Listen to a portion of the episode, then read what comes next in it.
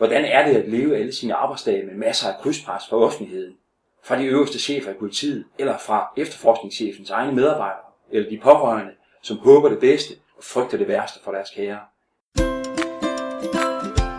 Velkommen til Grifer podcast om alt det, der giver dig god arbejdsløst.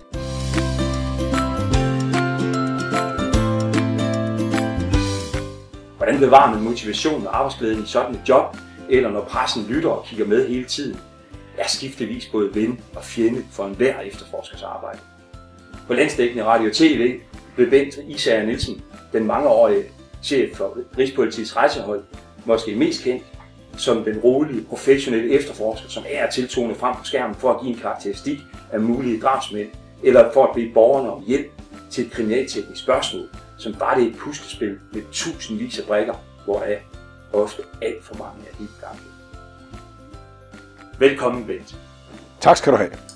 Jeg har inviteret dig til den her samtale, fordi jeg gerne vil øh, undersøge et arbejdsliv, som vi ved adskiller sig fra rigtig mange andre menneskers. Jeg sidder her med en rapport fra et konsulenthus, der hedder Innova, om præstationskultur. En undersøgelse, der er foretaget i 28 lande verden over, derunder Danmark. Den fokuserer på, at motivation i vores arbejdsliv, det grundlæggende kan opdeles i to temaer. At vi er drevet af resultaterne, vi skaber, og de faglige udfordringer, der hører med. Eller af relationerne, vi har igennem arbejdet, og det arbejdsmiljø, som vi færdes i. Hvis du skal prøve sådan at lave en sondring imellem de to, hvad er det så, dit arbejdsliv, det har været drevet af? Hvor har du fundet din motivation? Det er jo et godt og interessant spørgsmål, som man kan reflektere meget over. Jeg tror egentlig, i tidens løb, der har jeg sådan vekslet lidt mellem med den. Hvis jeg tager udgangspunkt i verden i dag, den politiske virkelighed for politiet, så er der rigtig meget med præstation, måltal, politiske krav, en lang, og det er jo helt til, hvor mange hastighedssager, og hvor stor opklaringsprocent, og hvor mange mennesker vi sigter, og en masse af ting. Og det kan jo være en drivkraft for et hvert menneske at sige, at man vil opfylde nogle mål. Det kunne være salgstal for en sælger. Men egentlig tror jeg, hvis jeg går tilbage til, da jeg stod som nybagt student og var optaget på Aarhus Universitet og skulle læse engelsk og dansk, og så på grund af helt tilfældighed, og tilfældighed tror jeg betyder meget i vores liv, så læser jeg en artikel, der gør, at jeg siger, det der, kan man virkelig leve det og opklare forbrydelser? Og jeg tror egentlig, det er en føl, altså noget med en, en retfærdighedssans, at jeg kunne godt tænke mig at lave noget, som gav mening. Og jeg kan se det i dag, når vi sådan taler med nye ansøgere til politiet. Mange af de gode folk, der er sket meget, og de er helt anderledes, og de er meget bedre uddannet, og i dag er det en professionsbacheloruddannelse at være politibetjent.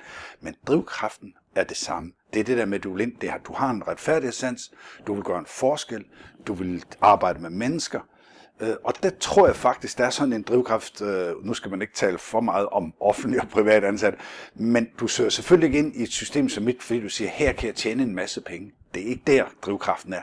Det er typisk noget med øh, et spændende liv, gør en forskel, retfærdighed, brænde for noget, og det er en rigtig god øh, faktor. Det er en rigtig god, det er et godt kit. Normalt så er du i en funktion, hvor det er dig og dine medarbejdere, der stiller spørgsmålene Ja. Og modparten, der svarer. Hvordan har du det med, at det er mig, der stiller spørgsmål i dag? Jamen, det har jeg da fint med. Du virker jo som en, øh, en flink fyr, men det, indtil videre, så er det jo sådan en lille smule vurderende. Lad os nu lige se, hvad det er for nogle spørgsmål, du stiller. Men jeg er et åbent menneske, så kom du bare i gang, Flemming. Godt. Ønsker du dig en bisider? Ikke på overhovedet. Jeg tror på, at det kan jeg klare helt selv, så det klarer du og jeg alene. Godt, så foreslår vi, at vi fortsætter herfra. Det er i orden. Så det med at gøre en forskel, det med at have et meningsfyldt formål, det er nogle af de ting, som du opfatter som værende nogle afgørende ting. Ja. For, dels for dig selv, kan jeg høre, men åbenbart også for de nye. Meget, og nu, kan vi, nu har vi lige haft et, et, et, et, et øh, arbejdsmæssigt forfærdeligt sommer. Jeg har endda været inviteret i vores lokale TV Lorge TV2 for at fortælle om, fordi man selv der bemærket, det er jo helt vildt, hvad vi har haft hen over en sommerperiode af drab, voldsomme drab, komplicerede efterforskninger, alt muligt, plus en se og hør, altså Danmarks største medieskandale fanget her. Det jeg kan se, der driver sådan, det, der, det er jo stolthed hos medarbejderne. De giver den i den grad en skalle, langt ud hvad man kan forvente. Og det er jo det, man kan glæde sig. Nu ser jeg sådan en relativt høj chefstilling i dag. At man stadigvæk, selv unge folk, det er altså det, det, er altså det kit, vi stadigvæk formår at have i politiet. Det har mange negative udtryk som korpsånd og alt muligt, som også smager lidt, lidt, lidt forkert, som sådan lidt dækker vi over noget. Men det er enormt vigtigt, den positive del af det. Der er jo ikke noget, jeg tror ikke, altså branded dansk politi, det er enormt godt. Det er det. Det, det, det kan man jo se. Det er, så, så, så, og det er også det, mange unge mennesker gerne vil ind og være en del af. I samtalen her, der vil jeg også komme ind på nogle ting, udover det her om motivation og afsked, så vil jeg også komme ind omkring øh, dine bøger. Du har udgivet et par bøger undervejs. Øh, jeg ved også fra det arbejdsliv, du har haft, du har været vennet med at leve med et meget højt opgavepres igennem en årrække. Øh, det, som måske mange kan opleve, øh, og dermed også om, øh, med, med den udfordring, der kan følge med i den sammenhæng. Øh, man kan være udfordret på øh, risikoen for at få stress med de følgevirkninger, det kan give. Og så tænker jeg også til allersidst, vi skal prøve at lave en lille øh, udfordring på, om vi ved fælles hjælp kan finde en opklaring på, hvilke sunde værdier kunne måske være nogle af de ting, man kunne tage med sig som inspiration. Dels som person, men også som samfund, når man nu ved nogle af de her ulykkelige begivenheder, du har forsket i igennem hele dit liv med mennesker, der har ødelagt alt for sig selv og andre Spændende. Men allerførst, Ben, så har jeg lyst til at øh, spørge lidt mere til mennesket, Ben Isager Nielsen. Vi sidder her på en af anden største politikår ved dit skrivebord, og øh, atmosfæren, den er jo god lige nu. Og øh, det er en pussy øh, pendant til, når, folk, når jeg oplever dig på tv, øh, så oplever jeg dig som den øh, topprofessionelle efterforskningsleder, som øh, formidler sit budskab kort og præcis til øh, befolkningen, og nogle gange beder om hjælp. Øh, hvem er du egentlig mest? Er du mest Ben Isager, eller er du mest efterforskningschef? Ja, det, jeg tror, det er de spørgsmål, du kunne, du kunne stille til mange øh, dedikerede mennesker, og det er jeg. Hvis man er brænder for sit liv, om man er journalist, eller præst, eller læge, eller politik, så tror jeg, at man vil komme i svare vanskeligheder med at, med, med at, at, at svare korrekt, om andre skal måske gøre det. Jeg tror på godt og ondt, at en stor del af min identitet, det er mit, mit job, og det ved jeg, apropos det du siger, vi skal tale om senere, det tror jeg også kan være en farlig ting, for den dag man måske ikke har sit job, og læne sig op med, hvad sætter man så igennem, hvis det er fyldt meget? Jeg tror, især mange kvinder siger, at mænd skal være meget varsomme med det der med, at de er øh, en stor del, så er de deres job. Øh, stressmæssigt siger jeg, der, der tror jeg ikke, det har øh, påvirket mig. Øh, når jeg bliver spurgt om alle de forfærdelige ting, så er jeg altid bange for at svare, uden at lyde kynisk, for jeg siger, det er ikke det, der holder mig øh, vågen om natten. Det kunne være de samme ting som et andet chefjob, det er, hvordan løser vi opgaven, hvordan finder vi, løser vi gåden, hvordan øh, leverer vi resultaterne. Og det, der kan holde mig vågen, det er for eksempel uopklaret sager eller, eller noget. Men det er ikke det onde i forbrydelsen. Det har jeg ligesom for mange år siden fået på plads.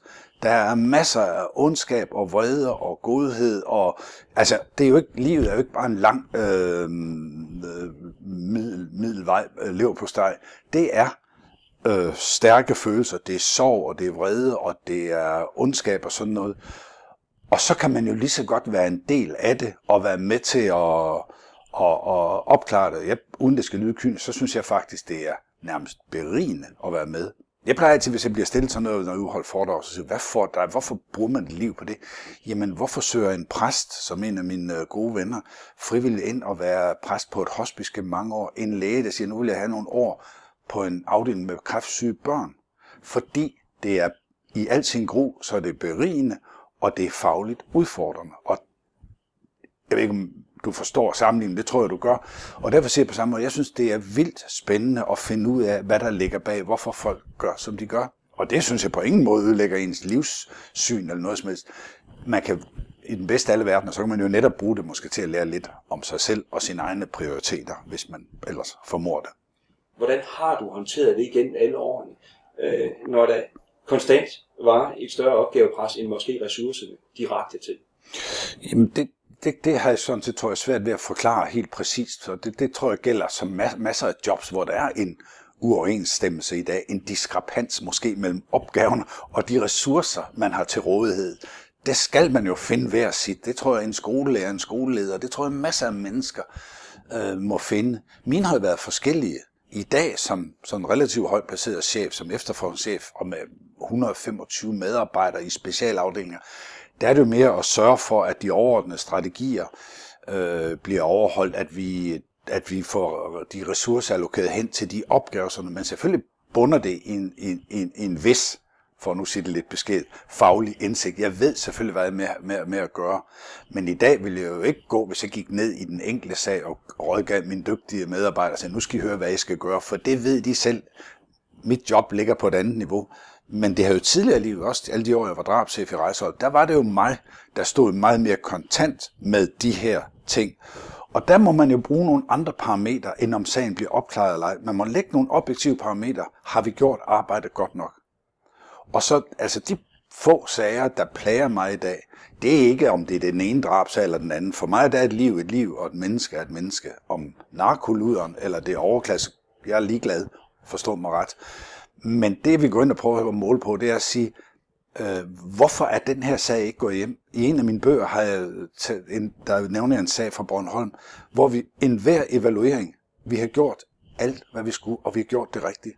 Forhøringerne, afhøringerne, de tekniske undersøgelser, alt er på plads. Vi har DNA-profil af gerningsmanden, vi har en psykologisk profil, vi ved alt muligt om den her gerningsmand, men vi kan ikke finde ham, og vi kan ikke opklare sagen.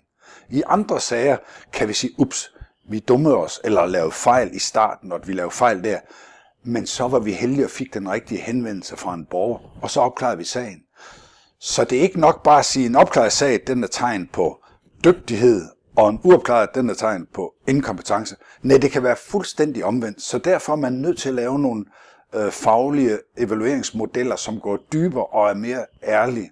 Og derfor må man jo sige nogle gange, at øh, selv den bedst efterforskede sag, den kan faktisk ende med, øh, man ikke, øh, man ikke øh, opklarer den. Jeg er nogle gange, ikke fordi jeg er særlig sportsinteresseret, men når jeg hører øh, træner og professionelle fodboldspillere fortælle om, hvorfor noget gik godt i en kamp, eller ikke gik godt, så er jeg nogle gange tænkt, så ser jeg nogle gange, de siger, vi havde åbenbart ikke lige tur i den i dag. Vi gjorde det egentlig rigtigt, men, men der manglede lige det sidste. Og, og, og derfor er der en, en, en lille element af, af held. Men så kan man jo så glæde sig over, som altid siger, heldet følger ikke de tossede, det følger de flittige. Og jo mere flittig du er, jo større chance har du for, at du får opsøgt heldet. Men der er altså et lille element af held og tilfældighed i det. Hvordan vedligeholder I jeres egen motivation, når I arbejder over så lange tidshorisonter med nogle opgaver, hvor I ikke måske kan nogensinde vide, om I opklarer gåden, øh, hvis man kan kalde det sådan, eller om det bliver en af de her øh, opgaver, som i mellemrum må henlægges. Hvordan passer du på dine medarbejdere, mens du hele tiden sender dem ud i nye retninger?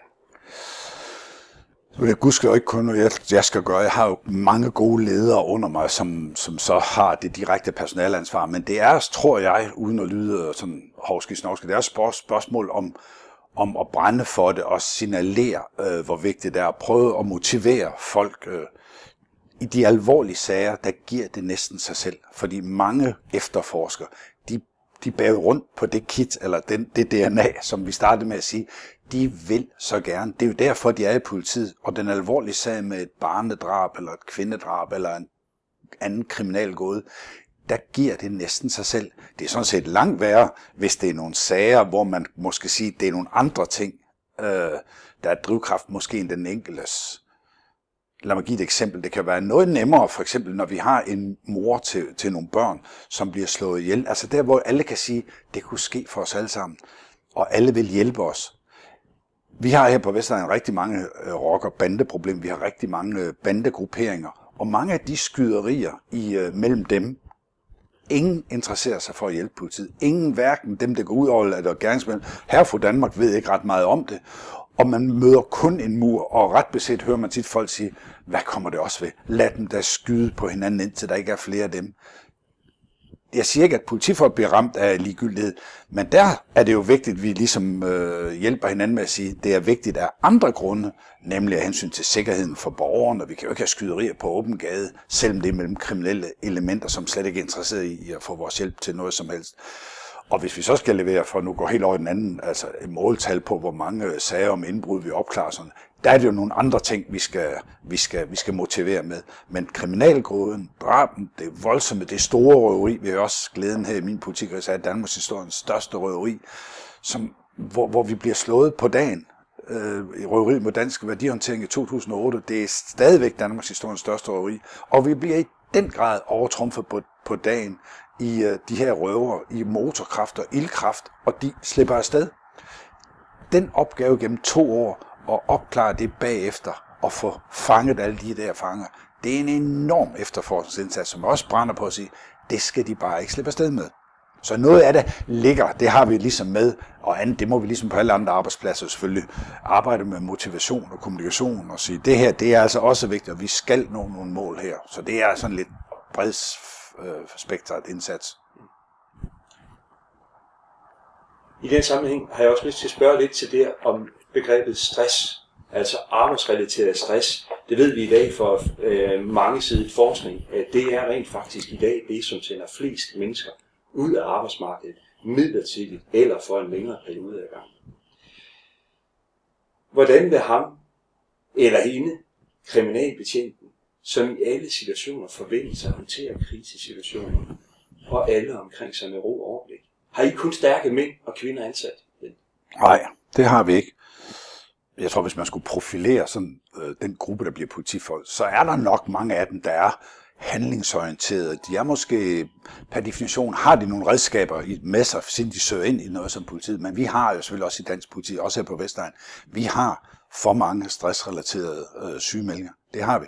Det har vi både hos mig som efterfor. Vi har det ikke mindst i dem, der kører patrulje, beredskab, og vi kan have det i steder, hvor der ikke er spor med blod og drama, men hvor simpelthen bunkerne, det kan være omkring økonomisk kriminalitet eller indbrud, hvor simpelthen sagsbunkerne øh, stresser ind det, at man ikke kan nå igennem. Man har alt, alt, alt for mange sager. Øh, så de kan ligge mange steder. Det behøver ikke at være stress i forbindelse med de meget alvorlige sager. Men, men det man viser, og jeg synes, vi har et rigtig godt øh, samarbejde med vores øh, medarbejdere og, og tillidsfolk og sådan, der er et enormt fokus på stress. Det er faktisk et af vores helt store fokusområder. På hver eneste samarbejdsudvalgsmøde, vi har her, der er der sygefravær og stress. Det er vi sat på som en fast punkt, som vi skal igennem det. Jeg kan regne ud, at du har den opgave at håndtere det i forhold til både medarbejderne og også alle de ledere, du har omkring dig. Hvordan håndterer du din egen risiko for, at tingene strammer til som en flaskehals, øh, sådan ja. så du selv øh, risikerer at være den, som måske som den sidste øh, bliver spurgt til? Det er et meget personligt spørgsmål, og, og det er også relevant, og jeg ved ikke rigtig, hvor langt jeg vil gå i det, men jeg vil sige, at et godt ægteskab er i hvert fald en rigtig god øh, øh, base. Fordi jeg har også øh, haft og har i perioden mine udfordringer med hensyn til øh, præstationsangst. Altså hvordan sikrer man? Man vil gerne løse opgaven, når man synes, man ikke kan det. Altså den balance mellem at gøre det ypperste, man kan, og så alligevel sige, det her kan jeg jo ikke gøre. Jeg skal ikke tage alverdens byrder på mine skuldre. Det her må du håndtere. Det har jeg bestemt også personligt haft mine problemer med, har også må, øh, i perioder måtte faktisk arbejde meget målrettet med det, øh, for at prøve at håndtere det der. Og det er jo bagsiden af øh, arbejdsomhed og flid og agerighed og sådan noget. Det, det er jo bagsiden af det. Men jeg, du tror, jeg har haft min, min, min del af, af, af det der. Men jeg tror som alt andet, svisken på disken, se bæstet i øjnene. Det gælder ligesom mit arbejdsliv. Lad være med at tro, der er noget, der ikke er at tro, at vi gemmer det nok væk, så er der ikke ondskab, så er der ikke nogen, der kan finde på at slå nogen ihjel, og så er der ikke noget med mig selv. Jeg tror, det er rigtig klogt at tage fat om ondtro i enhver henseende. Hvilke typer af personfarlig kriminalitet har gjort størst indvirkning på, på dig selv som menneske? Det er et af de spørgsmål, det er faktisk blevet stillet rigtig mange gange. Øh, lidt på forskellige vis, og jeg glider altid lidt af på det, fordi så bliver det lidt noget med, at øh, det ene drab er vigtigere end det andet. Fordi først og fremmest kan man sige, at drabsagerne er øh, efter mange parametre utrolig vigtige for et samfund at få opklaret. Det er straflovens og Bibelens øh, værste forbrydelser. Du kan få livsvarigt fængsel. Så der er mange gode grunde til at sige, at dem skal vi have fokus øh, på, og der, dem, skal vi, dem skal vi opklare. Men hvad der er vigtigst, dem jeg kigger tilbage på, øh, og som jeg siger, som, som kan nage mig, det er der, hvor den faglige udfordring, hvor jeg ikke kan forstå, hvorfor vi ikke kunne løse det. Men det er ikke sådan, at jeg vil sige, at den sag var værre end den sag. Øh, fordi så kommer man, synes jeg, lidt til at, at give det ene øh, liv en større betydning end det andet. Men det er jo helt indlysende, at nogle af børnesagerne og nogle af de der forfærdelige sager, ja, med børn eller med, med kvinder, sådan noget, de gør selvfølgelig et, øh, et, et, et større indtryk. En af dine bøger, den har fået som overskrift, men jager et bæst, men fanger et menneske. Hvorfor fik den bog den overskrift? Jeg synes, det er en meget, meget rammende sætning, som jeg ikke har fundet på. En af mine gamle chefer for rejsehold. Men den rammer spot on, og den rammer lige ind i et kerneområde, som jeg, jeg har beskæftiget mig meget med. Når man sådan kigger på meget og reflekterer over et langt livs arbejde med alvorlig kriminalitet, så stiller man sig selvfølgelig også utvivlsomt det spørgsmål. Hvorfor begår folk kriminalitet? Alvorlig kriminalitet som drab, men alt muligt andet inden for, inden for de der motiver som jalousi og hævn og profit og sex og æreskam. Og i de der, den håndfuld motiv, der ligger alle sager. Alle sager findes i en af de fem. Det er mærkeligt ting, men det, det gør de altså. Men der har jeg tit tænkt på, så er der jo mange grunde. Nogle siger, at alle mennesker, de er enten øh, det, det, de, de har set forkert på potten, eller de kunne ikke gøre for det, eller dit og dat. Yes, prøv at afdramatisere. Der er rigtig god grund, dårlig opdragelse, dårlig øh, adfærd, at går den, så går den. Du kan slippe afsted med rigtig meget. Jeg mener, når advokater og, selv, og revisorer for nogle år siden lavede omfattende øh, selskabstømning, jamen var de dårligt uddannede, havde de set forkert på potten? Ikke det, der ligner. Men de var gråde, og de siger, går den, så går den. Når vi kører for stærkt på landevejen og på motorvejen, så er det jo ikke, fordi vi ikke kender reglerne, men vi tror, vi slipper afsted med det. Går den, så går den. Og sådan er det med masser af kriminalitet. Når vi slår nogen ihjel, så gør vi det, fordi øh, vi synes, det er i orden at gøre det i den her situation. Masser. Og så er der de få sindssyge, øh, som om jeg så må sige, ikke kan gøre for det. Sådan Men når vi så er færdige med alt det der, der om jeg så må sige, giver relativt god mening, uanset vi synes, det er sgu da mærkeligt, at folk kan finde på det. Ja, men folk synes altså, det hænger sammen, det de gør. Ligesom vi andre gør. Vi gør det bare som regel i mindre målestok. Vi kører for stærkt, hvis det passer os. Fordi vi overviser os, selvom vi har lagt vores overlægger. Jamen det er i orden lige i dag, for jeg har rigtig travlt. Så er der altså bare nogen i nogle andre sager, der også har lagt overlægger og siger, det der han har gjort, det kommer til at koste. Og det kunne vi andre der ikke finde på. Men det kan han, fordi han har lagt overlægger et andet sted. Men når alt det er sagt, så er der bare nogen, som jeg har konstateret i mit liv, hvor jeg siger, jeg næsten ser uden at forsvare det, sådan blå øje siger, det kunne næsten ikke gå anderledes.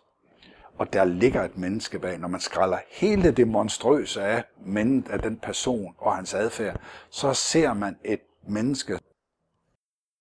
Vi har tidligere haft besøg af konsulenthuset Innovation Lab, kendt for en gennemgang af en række videnskabelige undersøgelser af hvilke faktorer, der knytter sig til arbejdsglæde. Mm-hmm. Og øh, den har jeg taget med her til dig. Ja. Og jeg kunne godt tænke mig at markere nogle af alle de udsagn. Det kan lytterne så ikke se, hvad det er for forskellige nej, typer nej. af udsagn. Det er altså en opsummering af en række undersøgelser, udført af blandt andet øh, Harvard University, af Stanford, og også af enkelt, enkeltstående forskere som Sean Aker, Tal Ben Shahar, og også russisk fødte og amerikansk baserede Sonja Lyubomirsky. Et af de udsagn, der er her, det er udsagnet om, at når du er glad, så er dit immunforsvar stærkere, og tilsvarende, din produktivitet er op til 31% højere, når du er glad. Hvordan ser du på det? Kan du genkende det fra dit eget syn på dit eget arbejdsliv? Det kan jeg i den grad genkende. Jeg synes, det passer lige i tråd både på mig selv og den refleksion, jeg har haft i årenes løb med andre mennesker. Jeg ved ikke, om alle læger vil sige, at det er der ikke bevis for det her, men jeg tror på det, for jeg er helt sikker på, for det, især når jeg spejler mig i mig selv, mit, mit overskud, mit overblik, det er langt større, når jeg, øh, når jeg er glad, og min produktivitet er det også. Og jeg tror altså også på, jeg synes også, jeg har belæg for at sige det, at når man er et glad, øh, når man er glad, så er ens immunforsvar. Man, man bliver med andre ord lettere ramt af noget, hvis man er nede følelsesmæssigt, så tror jeg lettere, man bliver ramt af sygdom og, og den slags ting. Tak for det. Nu har du delt nogle ting, spændende ting fra dit arbejdsliv. Hvis du sådan skulle opsummere nogle læringer af det arbejdsliv, du har haft indtil nu. Hvis et ungt menneske kom til dig og spurgte, hvis du skulle give et godt råd eller et par stykker til, hvordan man får et godt arbejdsliv, hvad tror du, dit svar ville være?